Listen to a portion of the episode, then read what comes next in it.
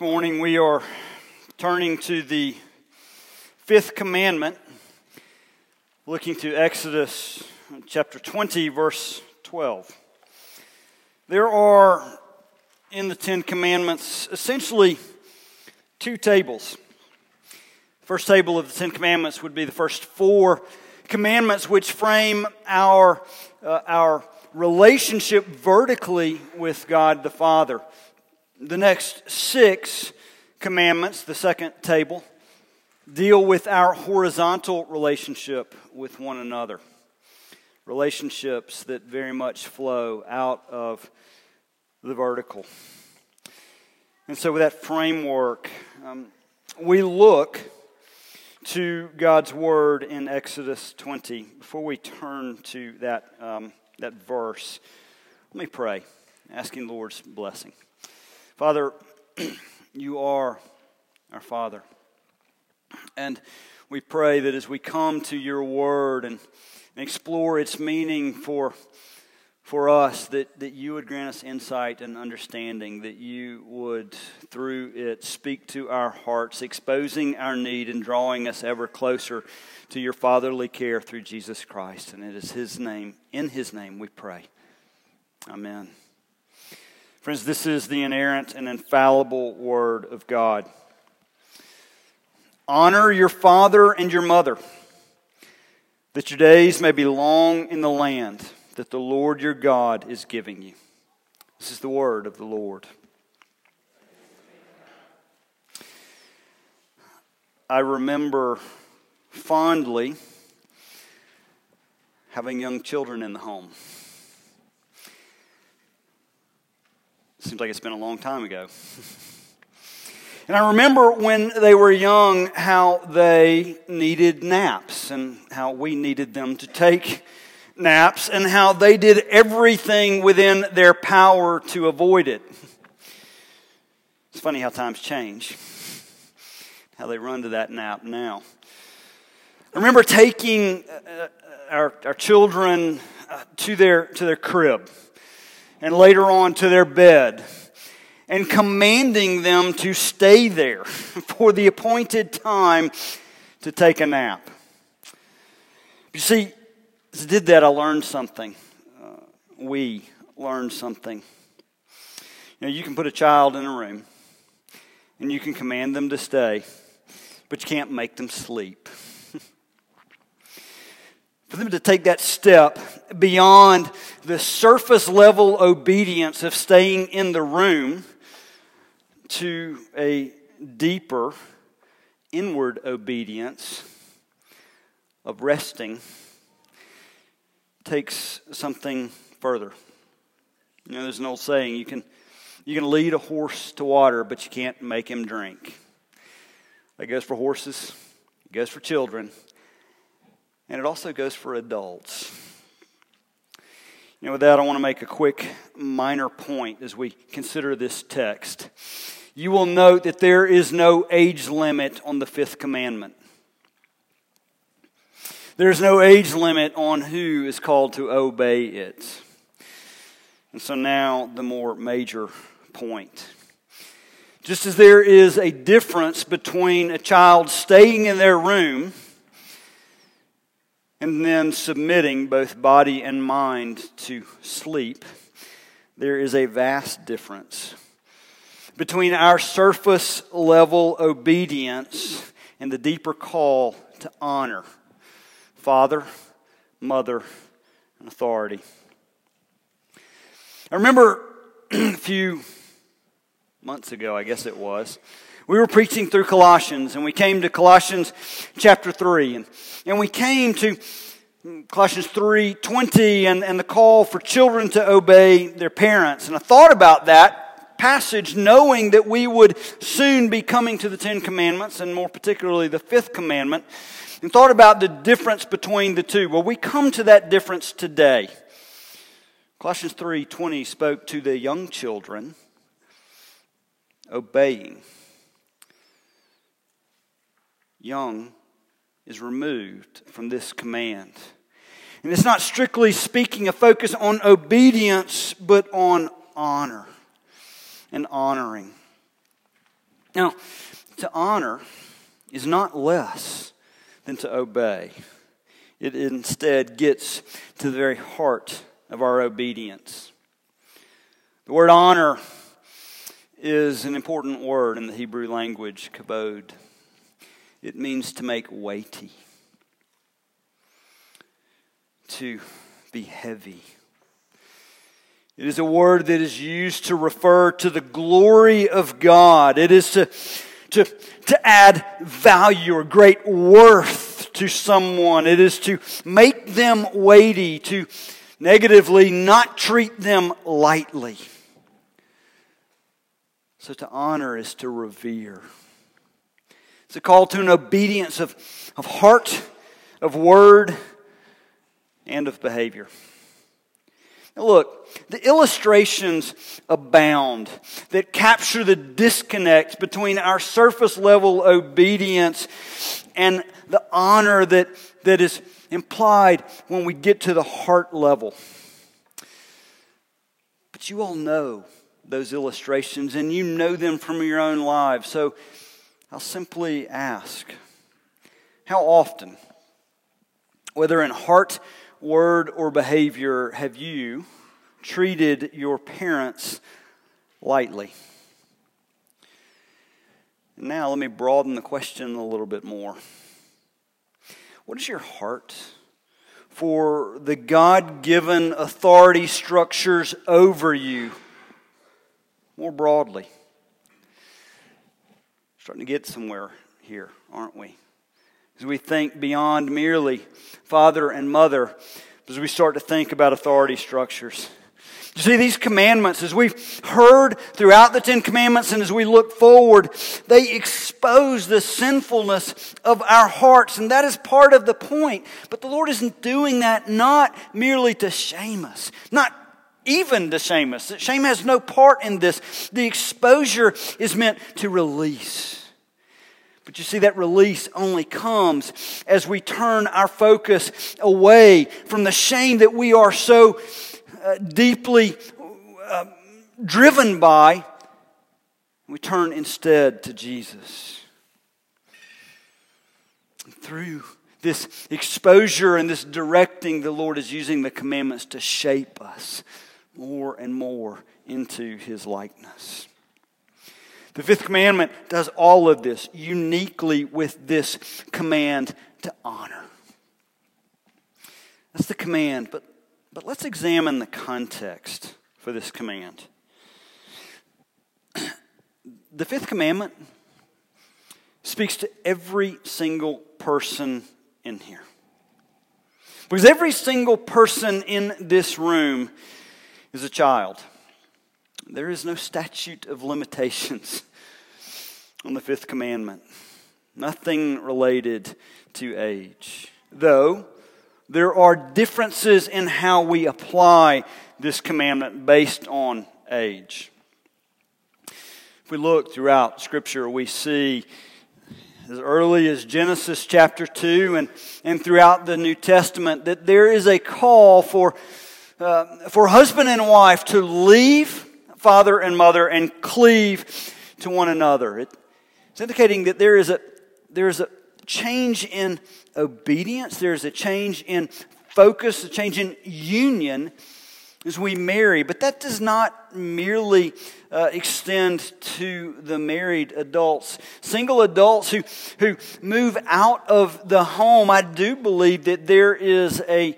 Um, there's a, there's a corollary application there that you are, in a sense, leaving father and mother in terms of obedience. That obedience changes over time, but the call to honor remains.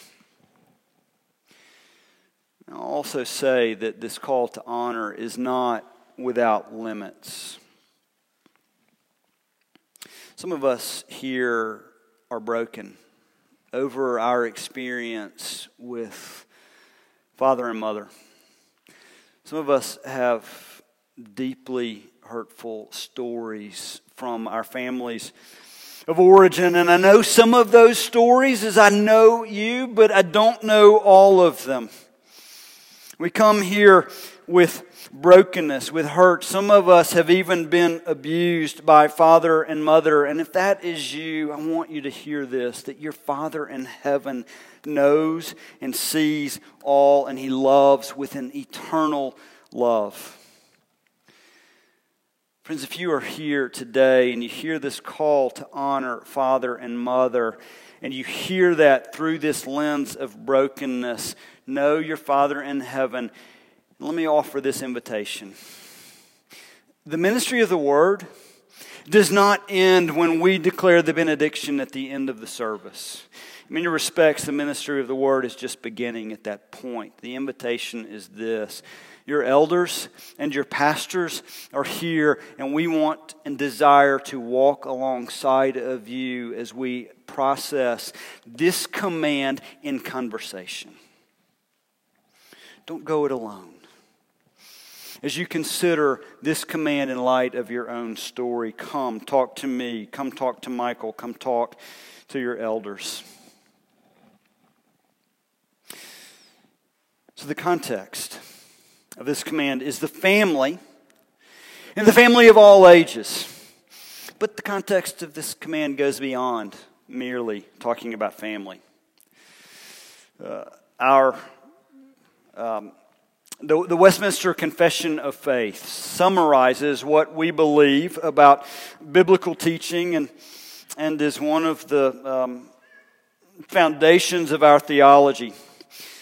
In the confession is a series of questions and answers called the catechisms. And, and they talk about, in one particular portion of the catechisms, these these commandments. The, the larger catechism, question 24, speaks to this command and, and tells us about the context of the command, saying, Father and mother in the fifth commandment mean not only natural parents, but, also, but all those set over us in age and gifts, and especially those who, by God's arrangement, are over us in a place of authority, whether in a family, church, or a nation.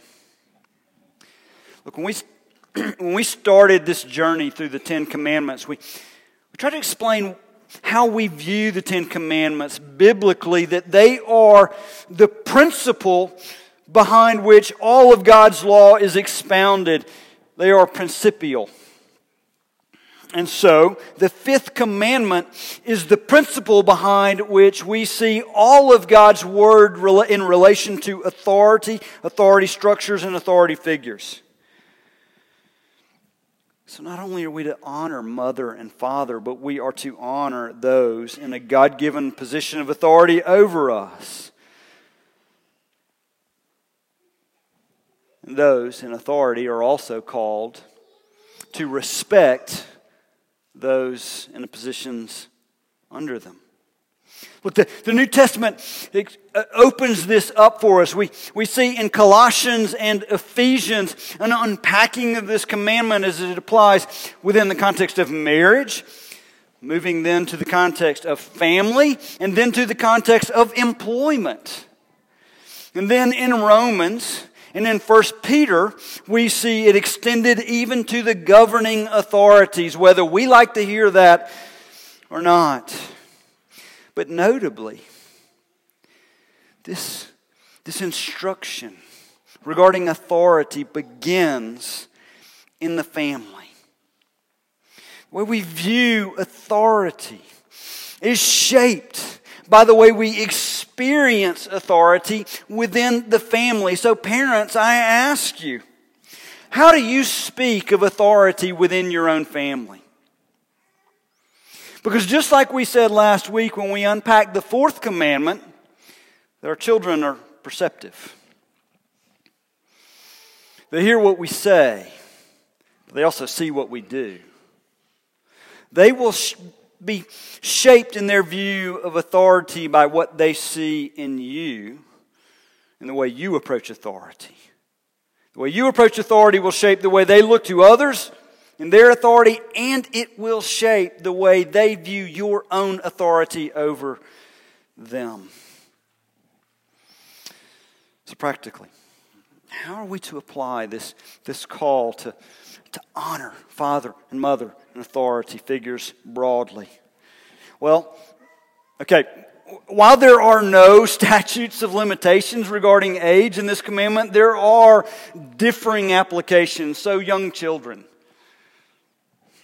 let's just call it children of all ages under the authority of the home, you honor your parents by obeying them, by, by listening to them and respecting them by obeying their commands. But you also honor them by your gratitude. Young children, your parents do their best, everything in their power to, to feed you. They offer what you need. And they even, believe it or not, do their best to give you what you want. In the way that you show thankfulness to your parents, the way you express gratitude is a form of honoring mother and father. So, so children, obey and be grateful. But how about the older children? I'm not talking about the teenagers, I'm talking about the adults here. How are we to honor father and mother? Well, we've, we've talked about how that honoring is not strictly speaking a call to obedience. We're called to leave and to cleave. But yet the call to honor continues, and it continues through respect as we, as we assign the appropriate level of weightiness to our father and mother. There's a lot of different applications to that, but one of them for us to consider, and one of them that I see so often in so many of you, is your care for them in their old age. There are so many in our congregation who right now are serving as caregivers for, for elderly parents. And I'm humbled as I watch you serve your parents in that way. And I want to encourage you as you do so that as you do, you are obeying the fifth commandment.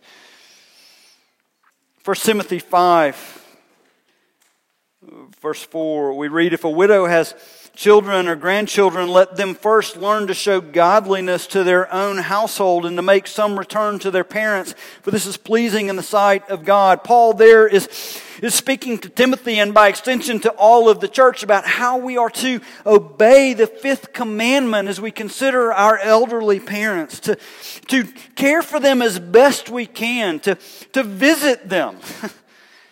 Now, look, this is not a one size fits all application, but it is a principle for us to consider as we consider our aging parents. But lastly, let me speak to parents and apply this to, to parents in relation to your children, but not just to parents, to, to all who are authority figures in, in some shape, form, or fashion, whether it be the family, the church, or the community. Do you remember we preached through Colossians chapter 3, and we, we spoke very clearly for the children to obey the parents, but we also read there, and we find it as well in Ephesians chapter 6, these words Fathers, do not provoke your children. Scripture's telling us that an authority figure is to be a worthy authority figure. An authority figure is to, is to show respect to those under them, to treat them with dignity. And in so doing, our children learn respect by what they see in us. Look, this point was driven home to me recently in a unique way. Not too long ago, Anna celebrated a birthday, and um, I found, as we got ready in the weeks leading up to her birthday, I found a little treasure in, in my closet. Some old videos that we had taken the kids when they were little babies. Oh, this is the, I'm about, I'm about to win the prize here took them and got them converted to a digital format and gave them to her for her birthday. And the night of her birthday, we sat as a, as a family and, and watched these videos. And they were great until we got to one. you see, I had long forgotten what was on these videos. until they started to, un- to play before me. It was a time when the kids were very young, and Anna had gone away for a weekend. I believe she had gone for a retreat. And, and once again, I thought I would do a great thing and make a video for Anna with the kids. And that was before you spliced things together. You just took the camera out and videoed. You saw a progression throughout the day and different scenes as I had videoed the kids. But, but eventually, that evening, daughter is smiling at me because she knows what's coming. That evening, I put the video camera down. Only I forgot to turn it off. And the video camera was facing the wall, but the sound was on, recording everything that was taking place. As we went about our time that night, one of my children, it's unimportant which one because the child was simply doing what children do, but this child tended to test the boundaries of authority. This child began questioning and, and challenging and, and repeating the challenges. And as the camera captured all of this, I heard my voice rising. The kids laughed. I didn't. Because I remembered times that were etched in my mind and I feared. everything with everything in me that the sins of my past had been recorded for all to hear. The scene that played out was not the worst case scenario, but it didn't need to be. Because for me, my sin was recorded. My sin of provoking and it brought back this flood of memories of the ways in which I had failed this command. Look, my child got a glimpse into their own sin, and it was intriguing and enlightening for that particular child, but it was also something that captured in my own heart the remembrance of my desperate need for a Savior and also a sense of my gratitude that the Lord my God would work through my failures to even bless my children. Do you need a video playback in order to examine your own heart? Do you need a video playback to be able to explore the ways in which you might have used this command as a checklist to prove your obedience before the Lord or to see the ways in which you have failed, either to be respectful of parents or failed to show respect to your children? Probably not. And for most of us, the Lord is gracious to not put us through that. Instead, He has given us the Word and the Word of God is sufficient to draw us in to reflection. It give the Word access to your heart. No, that is part of the, the therapy, the, the conviction that the Lord is taking us through as He takes us through these commandments. But not only does the Lord bring us through these commandments to cause us to reflect, He uses them to build anticipation within us because there is a command and there is a context, but there is also a conclusion. And the conclusion of this command is life abundant. Paul in the New Testament in Ephesians uh, chapter 6, he, he says that this is the first commandment with a promise. And that promise is not merely for a quantity of days, not merely that if you obey, you will live a long life. It's for quality of days. Last week, when we look to the fourth commandment, we also opened up Deuteronomy chapter 5 to see how that helped us in our understanding of Exodus 20. Deuteronomy chapter 5 also gives us a bit of help as we look to the fifth commandment because there we see that the promise is that your days may be long and that it may go well with you in the land the Lord your God is giving you.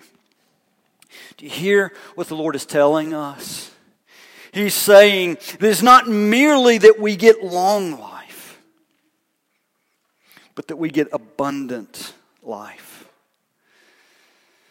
Friends, we, we rightly preach grace from this pulpit. And I hope you hear the grace of the Lord Jesus Christ loud and clear.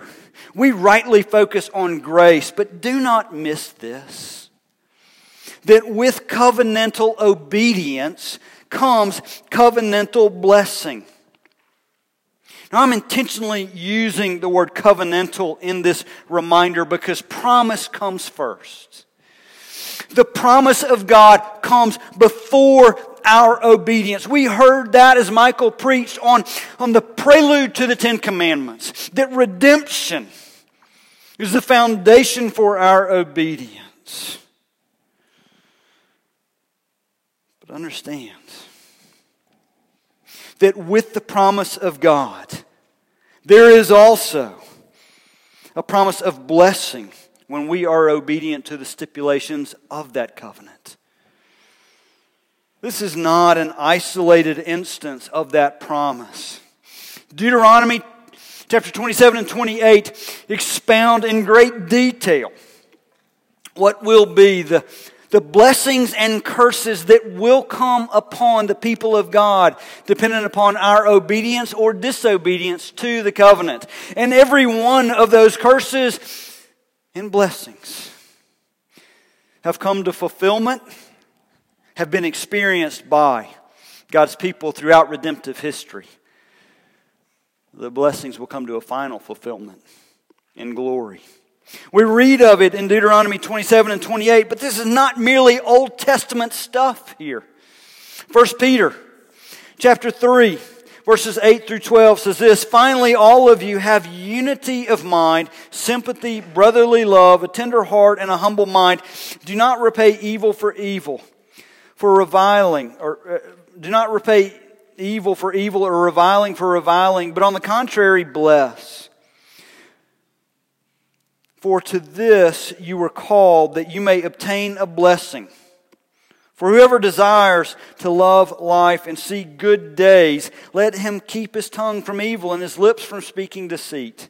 Let him turn away from evil and do good. Let him seek peace and pursue it. For the eyes of the Lord are on the righteous, and his ears are open to their prayer.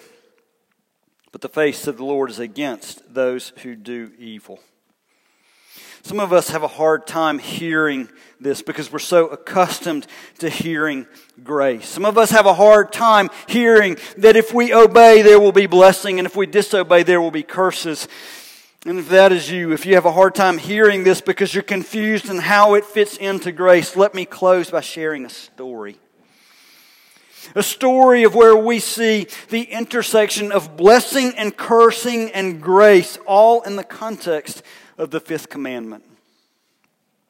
You've no doubt heard Michael and I speak much of the parable of the prodigal son from Luke chapter 15. We speak so much of it because it is Jesus' parable to us that captures so much of the gospel for us in all of our various places.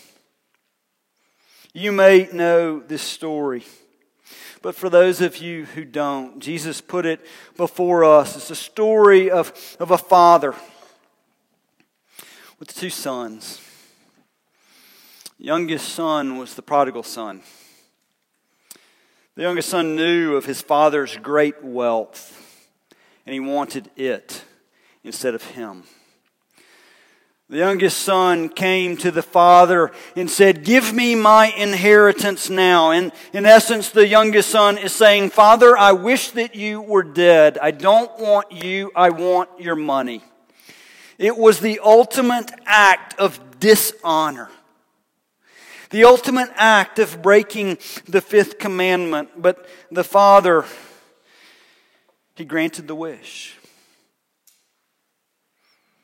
He died to the son. He gave him his inheritance, and the son went off to a far off country and continued this pattern of sinful living and disobedience and ultimately found himself destitute and living in a pig pen. Now, some would hear that, uh, that parable and, and see where the son found himself, and, and we would forget all about our own sin and we say that he deserved it. Or maybe we would say that he is just reaping the consequences of unwise choices. But that's the point. That's the point. When we live according to our own sinful desires instead of according to the holiness of God, according to His commandment, life doesn't work. Yes, there are instances that fly in the face of that. There are those who live sinfully according to their own desire and find themselves prospering. But I would tell you this morning do not let that. Do not let that hinder your obedience.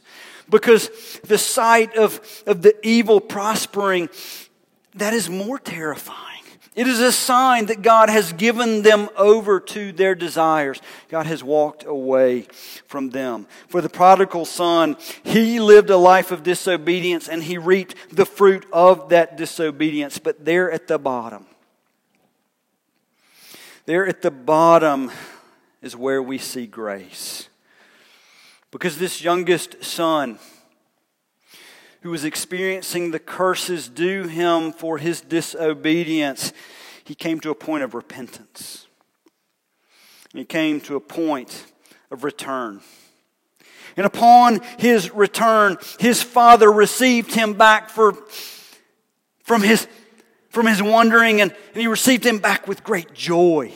He didn't receive him back saying, Well, it's about time you came to your senses. No, he ran to him with open arms and he celebrated his return. Do you see? The blessings and curses that accompany our covenantal obedience or disobedience, they do not negate grace. They are meant to draw us back to the Father's grace. The Father's loving embrace in the, in the story of the prodigal son is meant to picture the Heavenly Father's grace. But know this His grace is not cheap. Our Heavenly Father did not merely turn a blind eye to sin. In the story of the prodigal son, there was an older brother. And the older brother in the story of the prodigal son trusted in his own righteousness, his own perceived righteousness, and experienced no blessing of intimacy with his father. It was an obedience apart from relationship. But in our prodigal story, yours and mine, we have a very different older brother. In our prodigal story, our older brother is Jesus. He, in fact, lived with a perfect righteousness and an unhindered intimacy with his father. And our older brother honored his father by obeying perfectly, even to the point of death. His obedience was the ultimate act of grace. Because in his obedience, our older brother, Jesus Christ, the Son of God, took our place on the cross. Jesus took our punishment so that through our repentance and returning, we might receive a reception of grace. And through His grace, we might receive the blessing of adoption into the family of God, whereby we might live forever with unhindered intimacy, crying out, Abba, Father. Friends, the blessings and curses do not negate grace, but are in fact evidences of it. So let us see God's wisdom in the family and in society. Let us embrace and honor the authorities given us, and let us enjoy the blessings of grace that have been earned for us by Jesus Christ. Would you bow with me? Father, Heavenly Father, we praise you, we honor you. You are holy, you are weighty.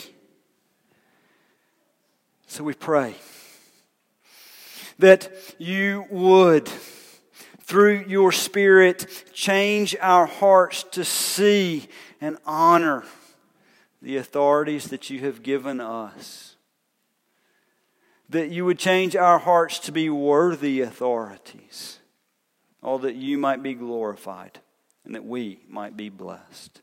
Do this, we ask, in Christ's name. Amen.